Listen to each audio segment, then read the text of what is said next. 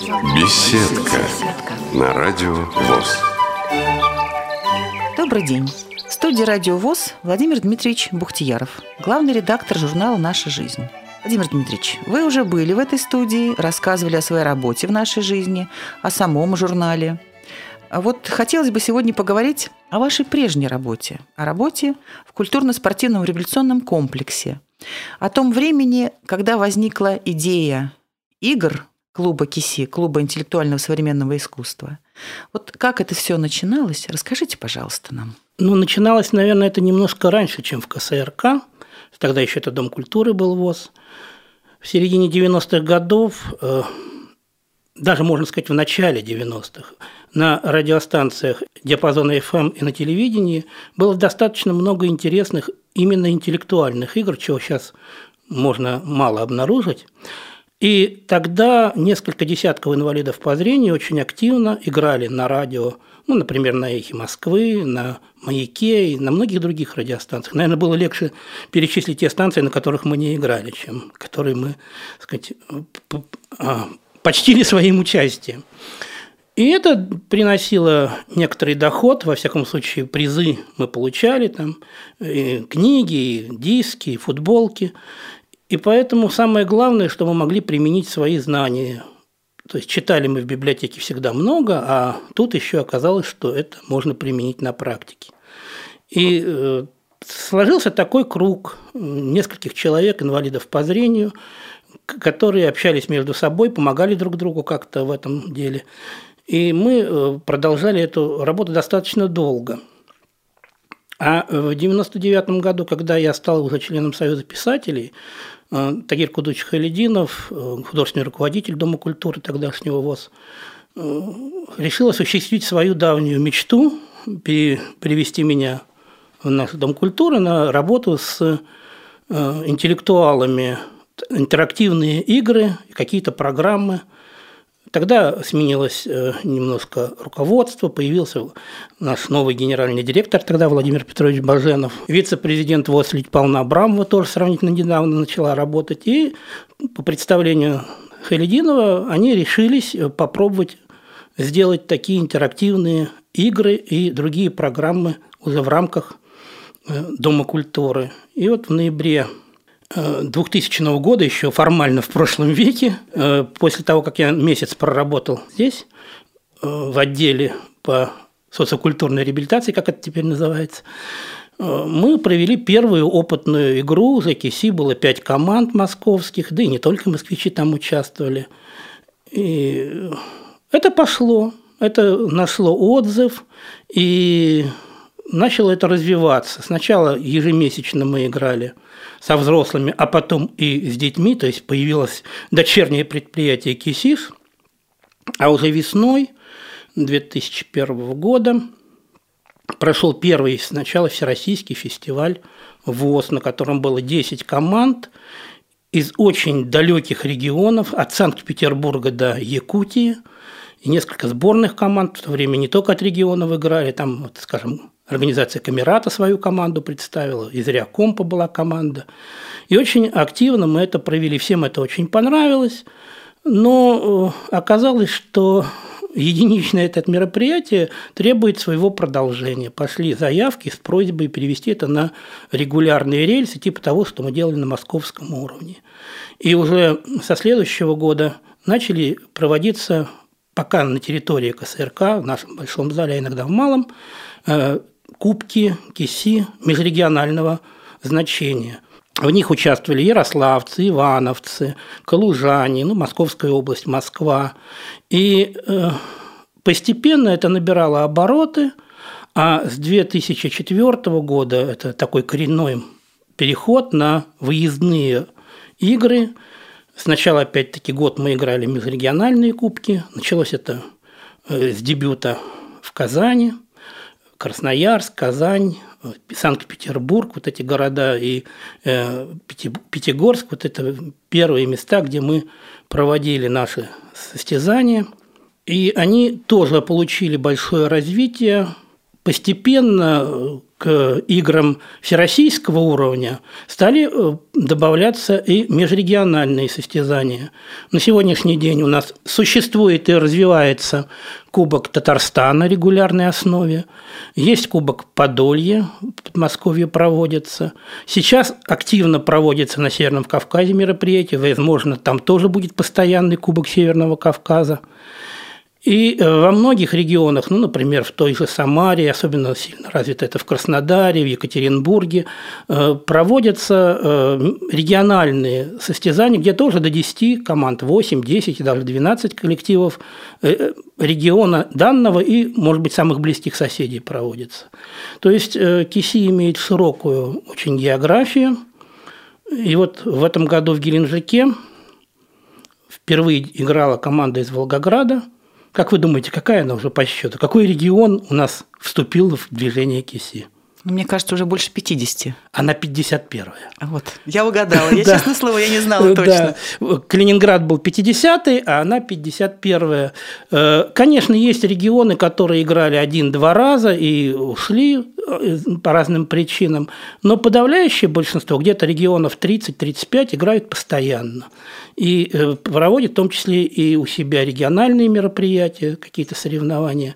Но самое главное, что он живет, этот вид интеллектуальной деятельности и на региональном уровне, и то, что вот сейчас, в том числе в Москве, проводится КИСИШ, это тоже очень приятно. То есть как бы все вот эти начинания, которые появились можно сказать, уже 10 лет назад, они продолжаются и развиваются, несмотря на то, что я уже этим впрямую не занимаюсь. Хотя, конечно, это очень мне близко, дорого. Я побывал на Кубке вот осенью в Ярославле на очередном.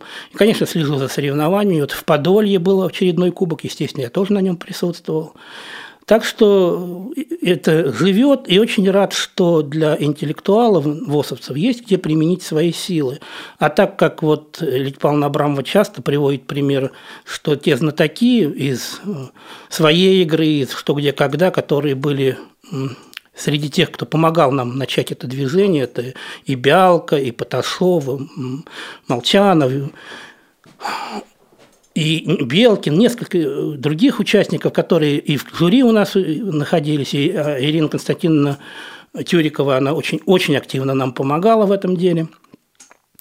Некоторые из этих знаменитых знатоков утверждали, что не только в России, но вообще во всем мире нет ничего подобного, как КИСИ, когда в соревнованиях оцениваются на равных и художественные визитные карточки, и вопросы, которые делают сами интеллектуалы, то есть качество их исполнения, и сама игра, то есть ответы на э, задаваемые вопросы достаточно трудные. Такое вот соединение нескольких видов творческого Э, искусство, я бы сказал. Ну, это команда интеллектуальное современное искусство очень точно отвечает задачам. Когда я придумывал эту э, аббревиатуру, это название, я, конечно, не думал, что оно проживет так долго, и не думал, что это настолько попадет в десятку.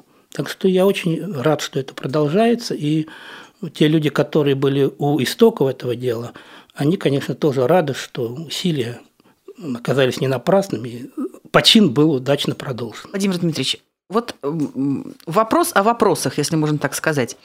Э, ведь не с первых э, игр сами э, команды стали присылать в оргкомитет фестивалей игр свои вопросы. Это не сразу началось. И что явилось вот как бы толчком? То, что закончились темы или вот с каждым годом все труднее и труднее. Вот практически одному человеку выявить первые годы сами все делали. Ну, я не могу сказать, что все. я только один готовил вопросы.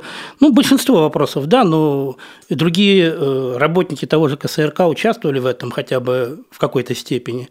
Но я могу сказать, причина была другая. Найти и сделать свой вопрос, наверное, бывает иногда легче, чем э, обработать то, что присылают с мест.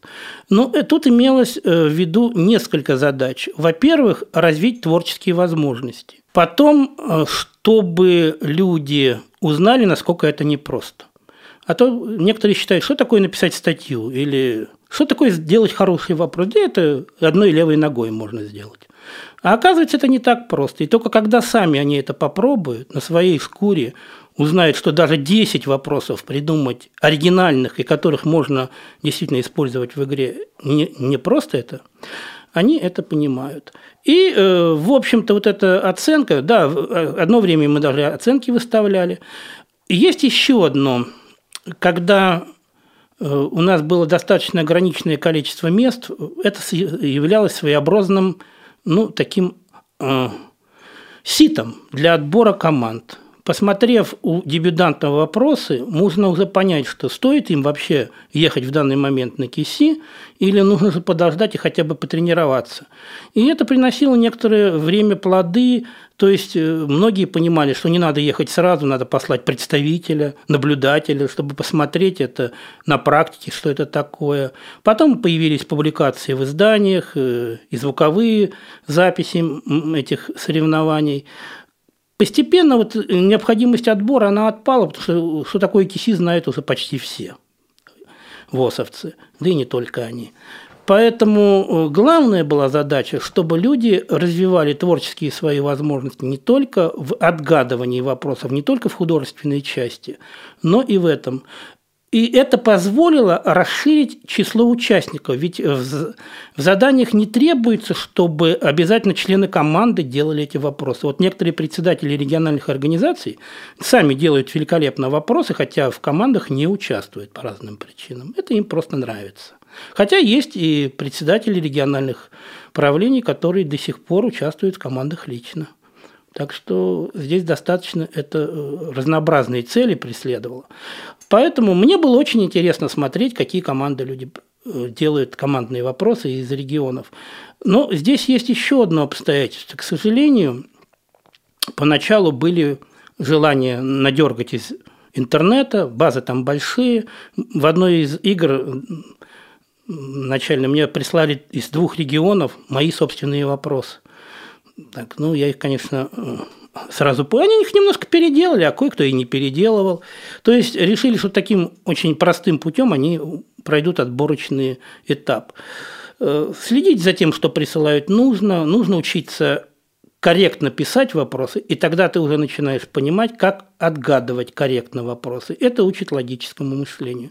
Ну, недаром говорят, даже шахматы или любая другая интеллектуальная игра, они помогают людям оставаться молодыми и сохранять молодое мышление. Очень здорово. Владимир Дмитриевич, а теперь я прошу вас э, рассказать нашим э, слушателям о Кубке КИСИ, который э, проводила не Всероссийское общество слепых, а организация «Гражданская смена».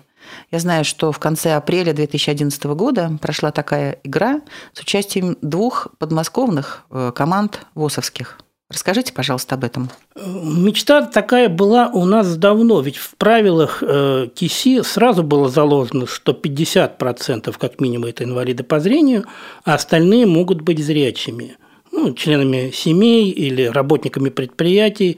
Конечно, есть команды, которые на 100% состоят из инвалидов, но другие очень активно пользуются привлечением со стороны э, зрячих людей.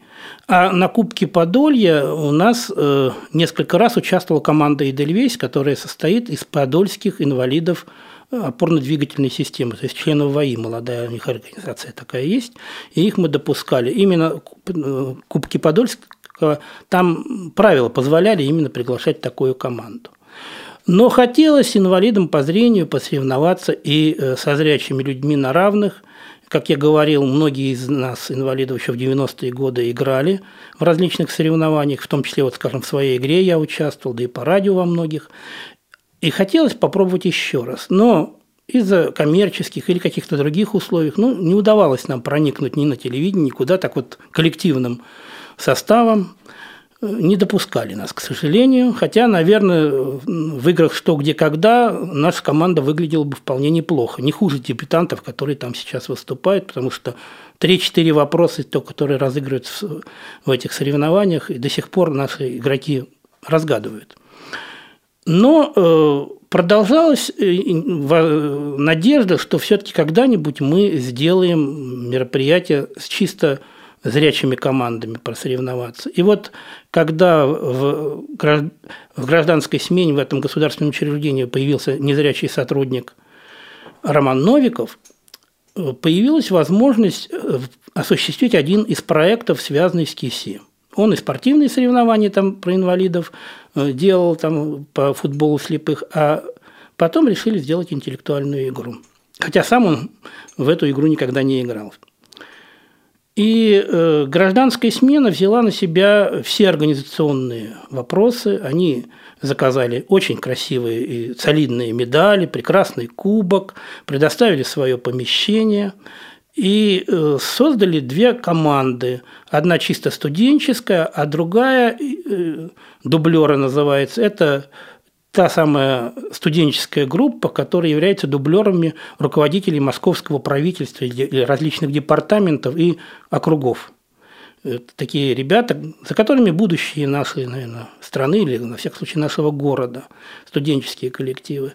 А э, с ними решили соревноваться две команды сборных. Э, там и москвичи, и жители Твери, Калуги, Рязани и Подмосковье, естественно. Одна из этих команд называлась «Подолье», как раз обладатели Кубка Подольска. Э, эти коллективы э, опытные, хотя не скажу, что они рейтинговые, то есть входят в пятерку сейчас самых сильных в России. Они давненько ничего не выигрывали, кроме э, уровня подольских игр. Но это добротные, сильные коллективы, которые были у истоков нашего движения – Среди участников была э, скажем, Лариса Умнова, которая участвовала в самой-самой первой игре, и Владимир Руднев, кстати, тоже. Они были участники самой первой игры, которая еще в Доме культуры была в ноябре 2000 года. Поэтому э, такие состязания прошли. У наших команд ВОСовских был единственный недостаток там было мало молодежи. Вообще э, незрячие созревают довольно поздно интеллектуально, да и школу кончают часто позже. И вот как раз в основном игроки КИСИ – это люди 40-летние, а так как они начинали где-то 10 лет назад, сейчас им уже за 50 многим. Но, тем не менее, сам факт, чтобы провести такую социальную направленность игру, э, и темы попросили мне сделать э, соответствующие, там была и да, вот какие темы были? Ну, окружающая среда, например, доступная была тема специальная. Москва, молодежь, образование. Э, поначалу э, мы э, делали и специальные темы по инвалидам, но потом решили, что инвалидную тематику могут брать только зрячие, но они ее брать побоялись, честно говоря. Зато команда незрячих совершенно спокойно взяли образование молодежное – и отлично на ней сыграли. Турнир был очень интересный, и то, что присутствовал э, генеральный директор гражданской смены и э, Сергей Новиков, и то, что Лидия Павловна Абрамова, вице-президент, и открывала, и закрывала это соревнование, это было очень приятно, солидно. Э, попытки подобных мероприятий проводились раньше, ну, скажем, в Чистополе, там и в Владимирской области, но это было неофициально сделано, и команды не были чисто ВОСовские, а здесь в командах были исключительно инвалиды по зрению. И так интересно, что это совпало с проведением э, конкурса романцев в КСРК, и многие участники наших э, ВОСовских команд прямо, что называется, с одного турнира, с одного творческого соревнования приехали на э, Кубок Киси. Показали все равно очень хороший уровень. Там бы пела Любочка Ярохович, это наша звездочка молодая, которая вот была, наверное, самой молодой участницей во всех, наверное, командах, э, потому что зрячие команды это были все-таки студенческие, школьников там у них не было. А она школьница, ей 15 лет всего. Да. Но она вместе с мамой? Да, естественно. Да вообще э, в ВОСовских командах там, по крайней мере, три семьи было. Э, и муж, жена, и да, вот в нескольких поколений участвуют. В одной из игр у нас вообще участвовали на Кавказе три поколения, дедушка, внучка и мама. Так что всякие бывают вещи.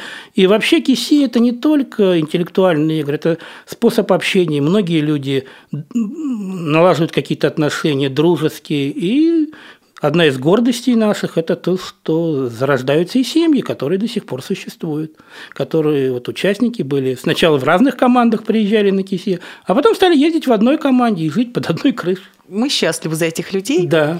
Владимир Дмитриевич, итак, фестивалю КИСИ уже 10 лет? Да, уже больше. Уже больше. Чуть-чуть больше. Вот хотелось бы, конечно, чтобы какой-нибудь фестиваль все-таки прошел в Москве. Как вы к этому относитесь? Я к этому очень хорошо отношусь. У нас э, раньше, кроме кубков, были фестивали раз в два года, и только один из них был в Казани, все остальные проводились в Москве, потому что кубок – это однодневное соревнование. Вы и задумывали, как э, чтобы сэкономить, так сказать, средства, люди могли одним днем приехать на электричках из ближайших городов и, отсоревновавшись, уехать вечером домой, даже без проживания. Ну, кого есть возможности, оставались. А э, фестиваль – это вещь трехдневная, в него входит четыре, а то и пять различных видов. Обязательно какой-то турнир э, тематический, потому что был вот и Луи Брайлю посвященный, и Гаюи, и начало образования слепых в России, 200-летие, когда мы отмечали. И там был и личный кубок присоединен к э, фестивалю. Так что э, на разном уровне это проводилось. И победители э, игры «Время, деньги» еще была такая блицовая игра для, на быстрое мышление.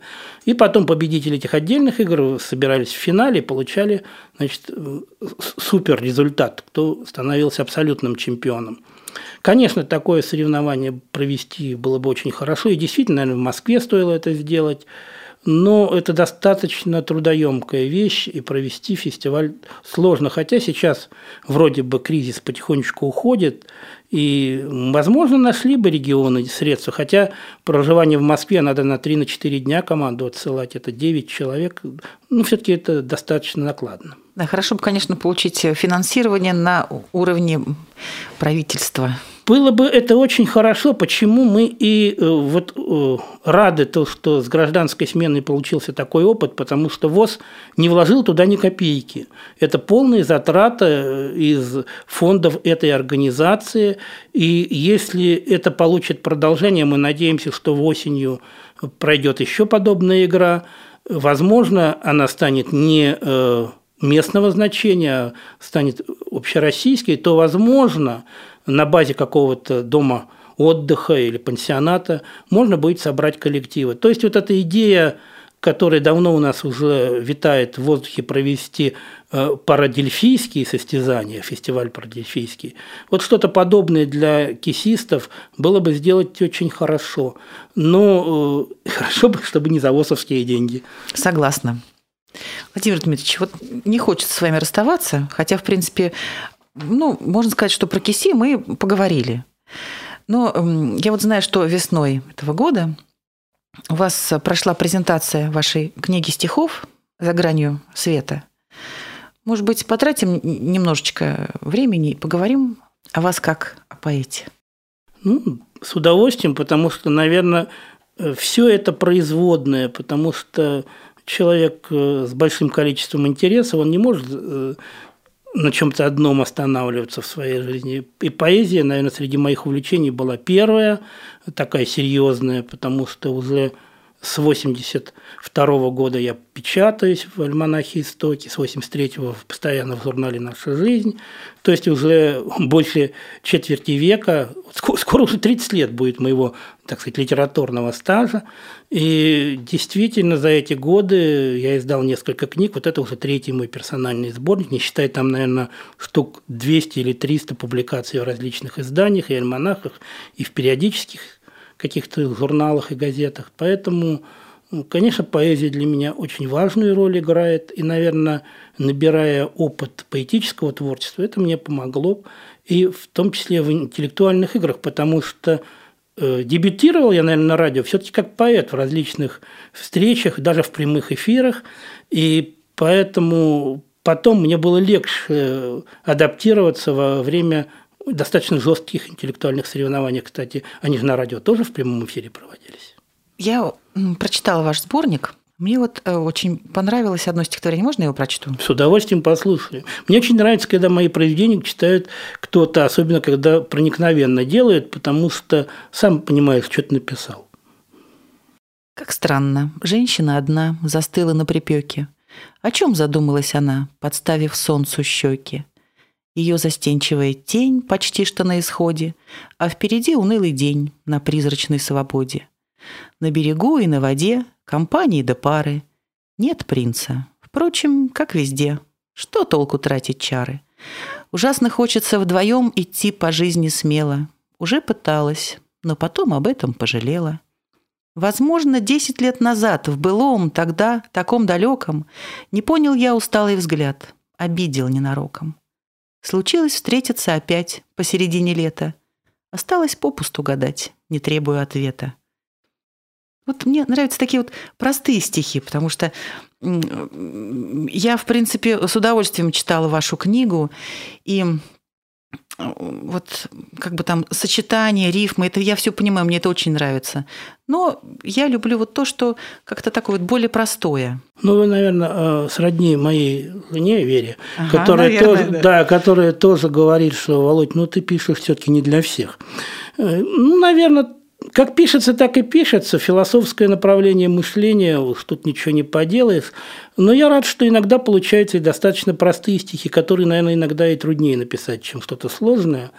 Э, потому что ну, обычно берутся реальные сюжеты из жизни. Вообще выдуманных сюжетов у меня очень мало. Вот то, что вы прочитали, это тоже реальная картинка. Я сейчас ее вспомнил, как я вот разговаривал с этой женщиной в нашем Малинском пансионате, вот этого, возле этого прудика.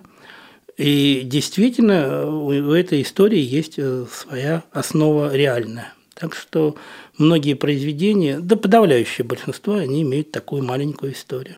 Владимир Дмитриевич, я знаю, что вот на ваши стихи э, есть песни. «Москва всему глава», да, вот есть такая песня. Да, да. Э, Федотов композитор. Да, да, Иван Петрович. Иван Петрович. А вот в книжке я прочла еще одни ваши стихи, и я прям даже для себя пометила, что это песня. В окне автобуса непрошено твоя улыбка проплыла, и зазвонили растревоженно моей любви колокола. И прям потом даже вот припев, да? След, как видно, тянется, тянется в отрадное, свиблово минуя, минуя на пути. Помоги мне, солнышко, закатное, верное решение найти. Абсолютно право. Это э, стихотворение делалось песни. Из двух стихотворений собралась песня, когда мы над ней работали. Сама структура произведения, да, вам подсказала. Куплетный вариант, припев появляется. Э, вообще, песни ведь далеко не всегда можно печатать так вот, как в сборниках стихотворений. Но я посчитал, что некоторые из моих произведений, которые были первоначально стихами, они, конечно, могут быть в таком виде. А вот эти два произведения, о которых вы говорили, мне, наверное, особенно дороги, потому что э, три уже года назад, вот в этом знаменитом конкурсе городском э, авторской песни мы дошли до финала с этими песнями коллектива «Лосинка», который вот в нашей местной организации был создан. Э, с этим... Ольга Шилова там Да, музыкант. руководитель угу. Ольга Шилова, вы абсолютно правы. Это самодеятельный коллектив. Наряду даже с некоторыми профессионалами, этот конкурс очень известный, и награждали нас дипломами очень шикарными на Поклонной горе. Мы вошли в 12 самых сильных авторов и участников этого мероприятия. Награжден был и наш ансамбль этот. Я сам-то не пел, естественно. Вот. И Иван Петрович и я получили персональные дипломы как авторы. Вот, поэтому было очень приятно в День города на, в течение таких тысяч зрителей получить такие э, почетные награды было просто очень интересно пройти весь этот марафон. Вообще конкурсы – вещи изнурительные, хотя их многих организовал. А это трудно и не только организовывать, но их и проходить. Но, наверное, все-таки какое-то очарование у них существует.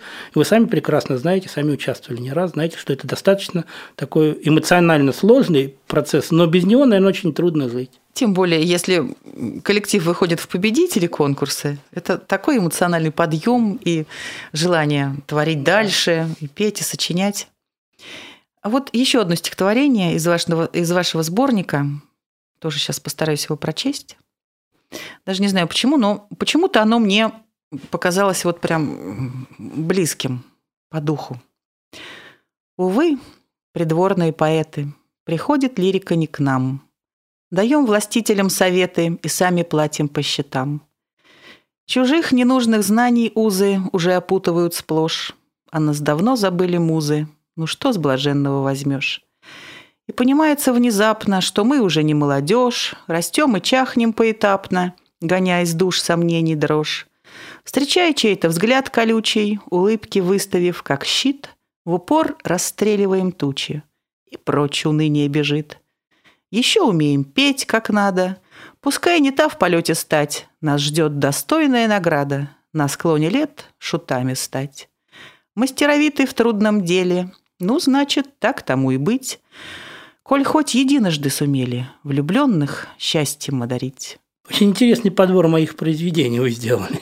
Неожиданно. Но вот это как раз чистокровное философское произведение на самом деле. Хотя оно здесь э, и, и какие-то метафоры, образы существуют, но на самом деле тоже есть жизненная основа такого. Я уже говорил, что творчество, в данном случае Киси, помогло создать несколько пар наших незрячих людей, а сейчас вот в нашей жизни э, есть такой раздел «Давайте познакомимся». Тоже некоторые пары, я уже знаю, за этот даже сравнительно небольшой срок уже появились, и даже нас приглашали на свои свадьбы. Так что все равно эта работа идет, а слепому человеку найти себе пару гораздо сложнее, чем зрячему. Тут и, тут и зрячим-то трудно. Поэтому э, мы очень рады, что так происходит. А вот эта ситуация о том, что даем советы, можно сказать, впустую, вот это, наверное, самое жизненное, что есть в нашей ситуации, потому что не обязательно властителям, можно своим близким давать какие-то советы э, э, с высоты опыта, какого-то чувства. Я еще немножко занимался разными экстрасенсорными делами в свое время. И чутье на э, ситуацию сложную существует. Да многие незрячие тотальники э, имеют не только седьмое, наверное, какое-то восьмое чувство. Иначе бы мы э, не дожили до своих лет, потому что все куда-то падаем, разбиваемся, а без этого никуда не денешься. Но тем не менее, когда опытный ходок выходит, у него появляется чувство опасности. И Э, предметы какие-то ощущаешь. Поля есть не только у людей, но и у... И это помогает э, сравнительно э, редко оказаться в экстремальных ситуациях, то есть ну, хотя бы оставаться в живых. Поэтому это тоже помогает. Но, к сожалению, давая советы другим людям, да и самому себе, так трудно их на самом деле выполнять. Вот дашь себе обязательства. Ну, давай вот с понедельника, да, что-нибудь хорошее начнешь делать. А Например, как? зарядку. Например, зарядку, да. Ну вот вставать утром приходится, иначе на работу-то куда деваться. А зарядка все-таки не обязательно, да. И себя обманываешь, то у тебя голова болит, то еще что-нибудь. Все мы люди, это нормальное явление. А если дает совет со стороны кто-то, ему последовать, наверное, еще труднее. Учиться на чужих ошибках, использовать чужой опыт, вроде бы хорошо, но так трудно. Согласна. Владимир Дмитриевич, о чем сегодня мы не поговорили, что бы вам еще хотелось сказать слушателям Радио ВОЗ?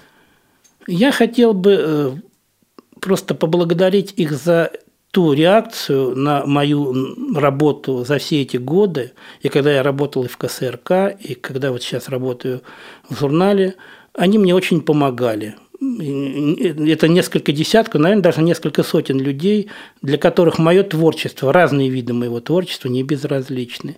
Они мне оказывали советы, помощь какую-то, иногда и поругивали, без этого нельзя.